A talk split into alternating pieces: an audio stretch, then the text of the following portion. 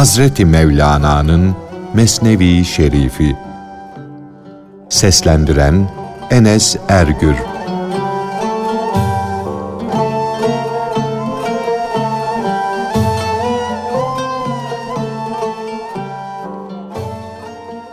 Türkmenin Köpeği.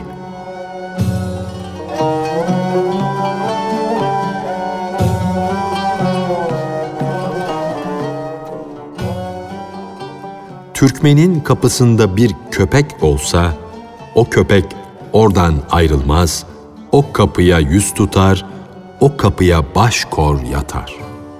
Evdeki çocuklar o köpeğin kuyruğunu çekseler, ses çıkarmaz, aldırmaz, onlara boyun eğer. Fakat yoldan bir yabancı geçse, ona erkek arslan gibi saldırır. Türkmen, köpeğine tutmaç suyundan verir. O da ona razı olur ve bekçilik yapar. İşte Allah'ın yarattığı yüzlerce düşünce, yüzlerce hile öğrettiği de şeytan köpeğidir. Allah yüzlerin suyunu, yani şerefi, onuru, imanı ona gıda etmiştir. İyinin de yüzünün suyunu döker, kötünün de.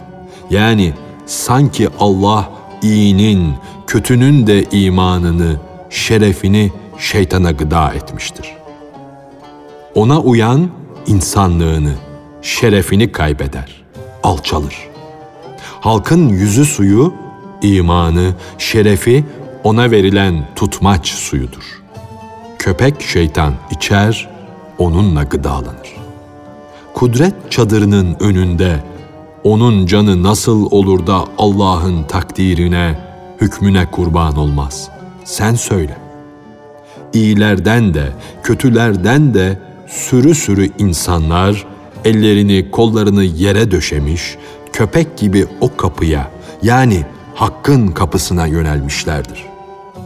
Ashab-ı Keyf'in köpeği gibi dünya mağarasının kapısına yatmışlar, hakkın hükmünü, takdirini beklemektedirler. Bütün insanlar uluhiyet mağarasının kapısında köpek gibi yatmışlar, bedenlerinin her zerresi emir beklemektedir. Damarları atmakta, kulakları kiriştedir. Ey köpek şeytan! Halk bu yola ayak basınca onları bir bir imtihandan geçir bakalım. Saldır, onlara engel ol. Dikkatle bak, doğrulukta bunların hangisi erkek, yani cesur, hangisi dişi, yani korkak, ayırt olsun, belli olsun. Allah'a sığınırım. Sözü niçin söylenir? Köpek nefis kızıp saldırmaya başlayınca değil mi? Ey Hıtatürk'ü! Allah'a sığınırım demek, köpeğe bağır, onu azarla da yol açılsın demektir. Rabbim, köpeğe mani ol, yolu aç da çadırının kapısına geleyim. Cömertliğinden, yüksek mevkiinden bir dilekte bulunayım. Türk, köpeğin saldırısından aciz kalırsa, bir şey yapamazsa, Allah'a sığınırım demek ve feryat etmek yerinde değildir. Türk, kereminden konuğa, kapıma köpeksiz gel, yırtık hırka ile gelme der. Falan taraftan edeplice, yavaşça gel de, köpeğim sana ağzını açmasın, dişini göstermesin. Sen ise bu sözümün tam aksini yapıyor, kapıya geliyorsun. Elbette köpek seni ısırır, yaralar. Kulların, kölelerin geldikleri gibi gel de, çadır sahibinin köpeği yumuşak davransın, seni sevsin. O vakit Türk de, ben de bu köpekten Allah'a sığınırım. Bu köpeğin yüzünden ben de yurdumda aciz kalmışım der. Ey misafir, sen bu kapıya gelemiyorsun ya, ben de azgın köpeğin yüzünden kapıdan dışarı çıkamıyorum der. Hal böyle olunca artık Türk'ün de toprak başına, konuğunun da. Çünkü bir köpek ikisini de yenmiş, ikisinin de boynunu bağlamış. Haşa, Allah hakkı için Türk bağırınca köpek de kim oluyor? Erkek arslan bile olsa kan kusar. Ey kendini Allah arslanı sanan zavallı! Yıllar geçti. Sen hala nefis köpeğine bir şey yapamıyorsun. Ona karşı aciz kalmışsın. Bu köpek nasıl olur da senin için av avlar? Sen kendin açıkça o köpeğe av olmuşsun.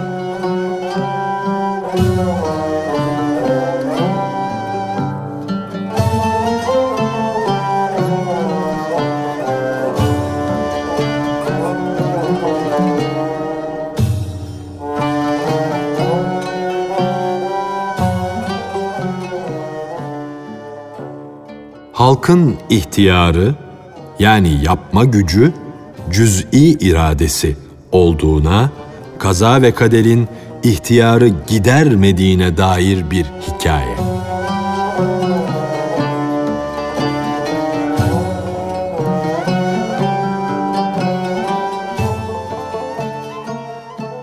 Bir hırsız gece bekçisine dedi ki, "Efendim, yaptığım iş ile ben Allah'ın takdirini yerine getiriyorum. Yani alın yazıma göre yaşıyorum." Bekçi, "Ey benim iki gözümün nuru! Benim seni yakalamam da Allah'ın takdiri iledir," dedi. Birisi bir dükkandan bir turp aşırsa da, "Ey akıllı kişi, bu turpu çalışım da Allah'ın takdiridir," dese, sen de onun başına iki üç yumruk vurur, "Bu da Allah'ın takdiridir," dersen, turpu yerine kor. Allah'ın takdiri, hükmü, eğer sana özür oluyorsa, öğren de bana bir fetva ver. Benim gönlümde yüzlerce arzu, yüzlerce şehvet var. Fakat Allah korkusundan elim bağlanmıştır. Kerem kıl, lütfet. Şu özrü bana öğret de benim elimin, ayağımın bağını çöz. Bir sanatı, bir mesleği seçmiş, kendine iş edinmişsin. Şu halde bir ihtiyarın var demektir. Ey iş eri! İhtiyarın yoksa sanatlar içinden o sanatı nasıl seçmişsin? Hislerin galeyana gelince, heva ve hevesin uyanınca yirmi adamın ihtiyarını elde edersin. Dostun senin ufak bir menfaatine zarar verirse, içinde onunla çekişme ihtiyarı canlanır. Fakat Allah'ın verdiği nimetlere şükretme zamanı gelince, ihtiyarın yok olur. Sen bir taştan da aşağı bir hal alırsın. Nihayet cehennem de sana, "Bu yakışta beni mazur gör. Ne yapayım? Allah'ın takdiriyle seni yakıyorum," der. Hiç kimse bu delil ile seni mazur görmez. Bu özür seni celladın elinden kurtarmaz. Dünya böyle kurulmuş, böyle gider. Bu alemi gördün ya, o alemin halini de bildin demektir.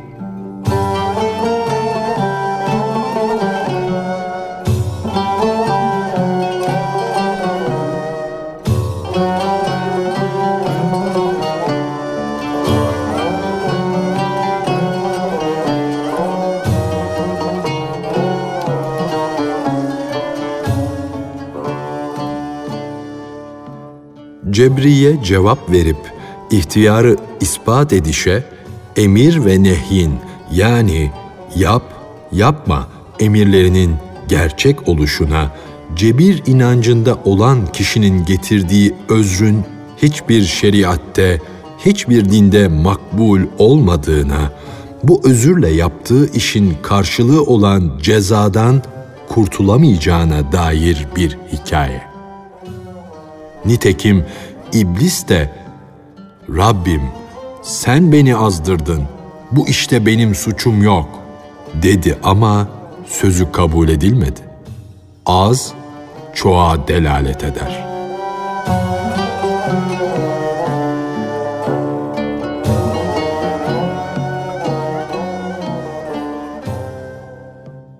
Adamın biri ağacın üstüne çıkmış, ağacı şiddetle silkeliyor, meyvelerini düşürüyordu.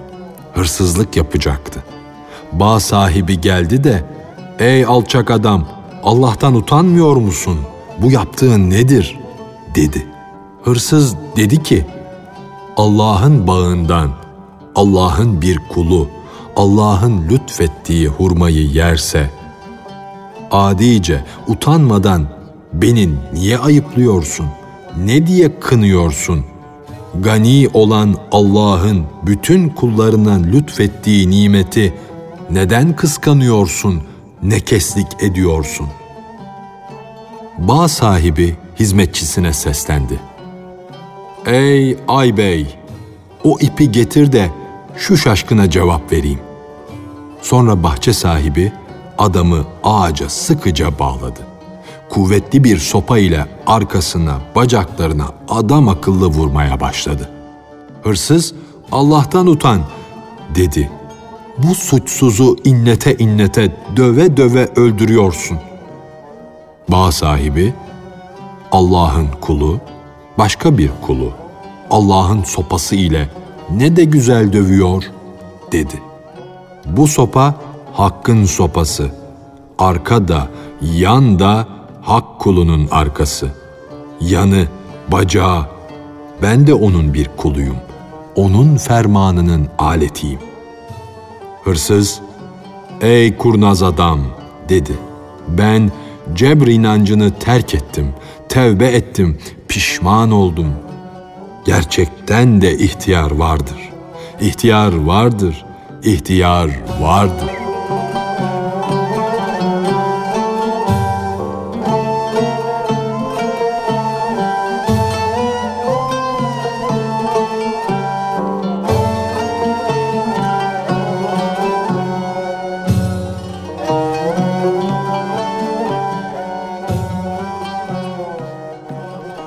Biz birer gölge varlıktan ibaretiz.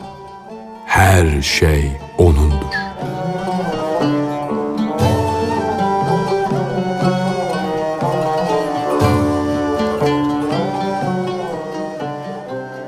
Kullardaki ihtiyarı O'nun ihtiyarı var etti. Hakk'ın ihtiyarı toz bulutu altında gizlenmiş bir süvari gibi görünmüyor.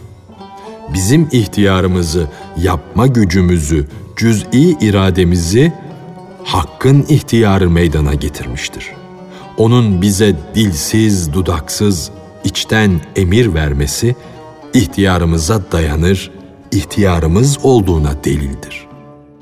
İhtiyarı yok gibi görünen her mahlukta gizli ve kuvvetli bir hükmeden vardır. O böylece avı kendisinde kuvvet yokmuş gibi avlar. Zeyd'in, herhangi bir kişinin kulağını tutar, istediği tarafa çeker götürür.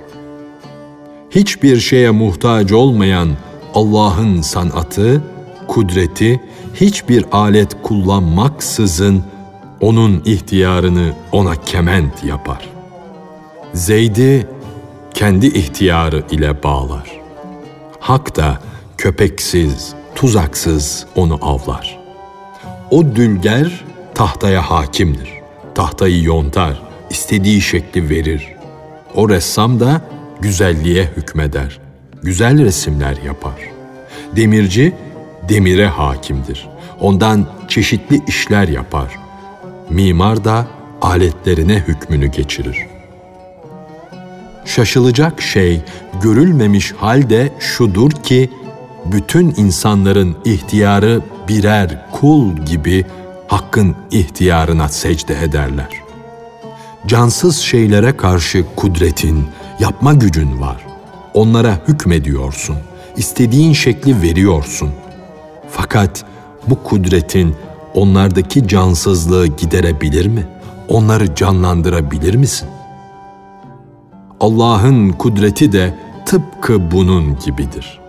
Gücü, kudreti mutlaktır ama kuldaki ihtiyarı gidermez.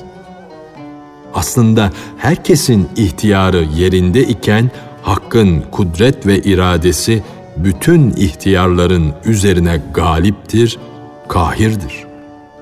Yani bütün ihtiyarlar Hakk'ın mağlup ve mefhurudur. Hakk'ın kudretini, kuvvetini, dileyişini bütün kemali ile söyle. Bu ne cebr sayılır ne de sapıklıktır. Benim kafirliğim Allah'ın dileği ile, takdiri iledir dedin ya, bil ki bu dilekte senin de dileğin, isteğin var. Çünkü kafirliğin sen istemedikçe olmaz. Hem kafir olmayı istemiyorsun, hem kafir oluyorsun. Bu ikisi birbirine zıt düşer. Böyle şey olmaz. Çalış, Hakk'ın sevgi şarabını, kuvvet ve kudret şarabını iç de dinçlik kazan. O vakit kendinden geçersin. O vakit ihtiyarın kalmaz. O vakit bütün ihtiyar o şarabın olur. Sen de tam bir ilahi sarhoşluk içinde mazur sayılırsın. O vakit ne söylesen o söz şarabın sözü olur. Neyi siler süpürürsen onları şarap silmiş süpürmüş sayılır. Hak kadehinden şarap içerek mest olan kimse adaletten, doğruluktan başka bir şey yapabilir mi? Bizim elimiz de, ayağımız da o tek olan, eşsiz olan Hakk'ın şarabıdır. Yani şarapla kendinden geçmişler, sarhoş olmuşlardır. Onun verdiği güçle, kuvvetle hareket etmektedirler. Görünen eller, ayaklar değersizdir. Birer gölgeden ibarettir. Onlar bir işe yaramaz.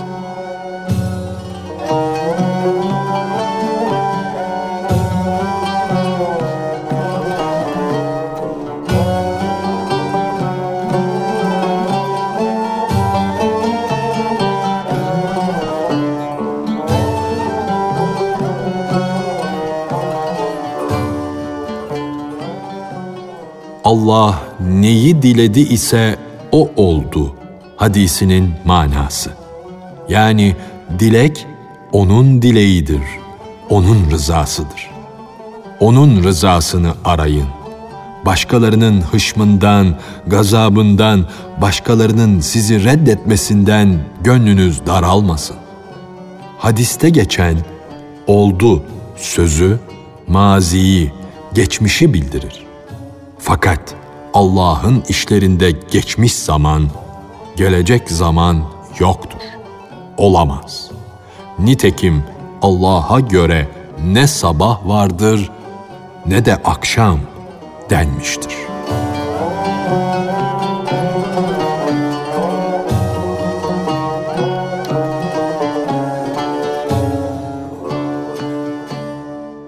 Kulun Allah neyi diledi ise o oldu demesi, o işle uğraşma, tembel ol demek değildir. Çünkü takdiri ezel gayrete aşıktır demişler. Bu söz candan ve gösterişsiz olarak işe daha iyi sarılmayı teşviktir. Hatta o hizmette daha fazla gayrette bulun, o işte daha da ehil ol demektir. Sana, ey efendim, ne dilersen dile, işin iş, dilediğin şey, dilediğin gibi olacak deseler, o zaman tembellik etsen de caizdir. Çünkü ne dilersen, ne dersen o olacak. Fakat Allah neyi diledi ise o oldu. Hüküm onun hükmüdür. Ebedi olarak mutlak bu böyledir deseler, derhal yüz kişi imişsin gibi o işin etrafında kula yakışır şekilde dolaşmazsın. Ne diye o işe candan sarılmazsın? Sen bu sözü ters anladın da gayreti bıraktın. Tembelleştin. Bu hal anlayışına ters düştü. Aklın karıştı. Emir falan efendinindir demek ne demektir? Aklını başına al da ondan başkasıyla az düş kalk. Emir onun emri olunca o efendiden ayrılma, onun etrafında dön, dolaş. Düşmanı öldürecek, dostun canını kurtaracak odur. Madem ki o ne dilerse onu bulacaksın, onun hizmetini seç, onu kaybetme. Yoksa emir sahibinin etrafında dolaşma da amel defterin kara yazılsın, yüzünde sararsın demek değildir. Seni kızıştıran, ilahi lütfa ümitle koşturan, seni çevikleştiren, seni ar ve haya sahibi yapan tevil haktır, doğrudur. Fakat seni gevşekleştiren, gevşek bir hale sokan, tembelleştiren tevil, şu hakikati bil ki tevil değildir. Seni kötü bir hale sürükleyen, seni değiştiren bir haldir. Allah ne dilerse o oldu hadisi hak yolunda koşturmak, kızıştırmak, ibadete teşvik etmek suretiyle ümitlerini kaybedenlerin iki ellerinden tutmaktır. Kur'an'ın manasını yalnız Kur'an'dan sor. Şehvetini, heva ve hevesini ateşe atmış, yakmış kişiden öğren. Kur'an'ın manasını, Kur'an önünde kurban olmuş, benliğinden geçmiş, alçalmış, adeta ruhu aynı Kur'an kesilmiş kişiden sor. Kendisini tamamıyla güle feda etmiş, gülde yok olmuş, yağı ister gül yağı olarak kokla, ister gül olarak kokla.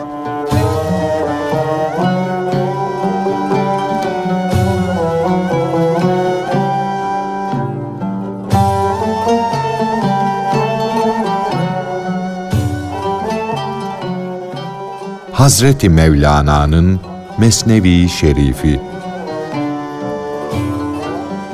Seslendiren Enes Ergür.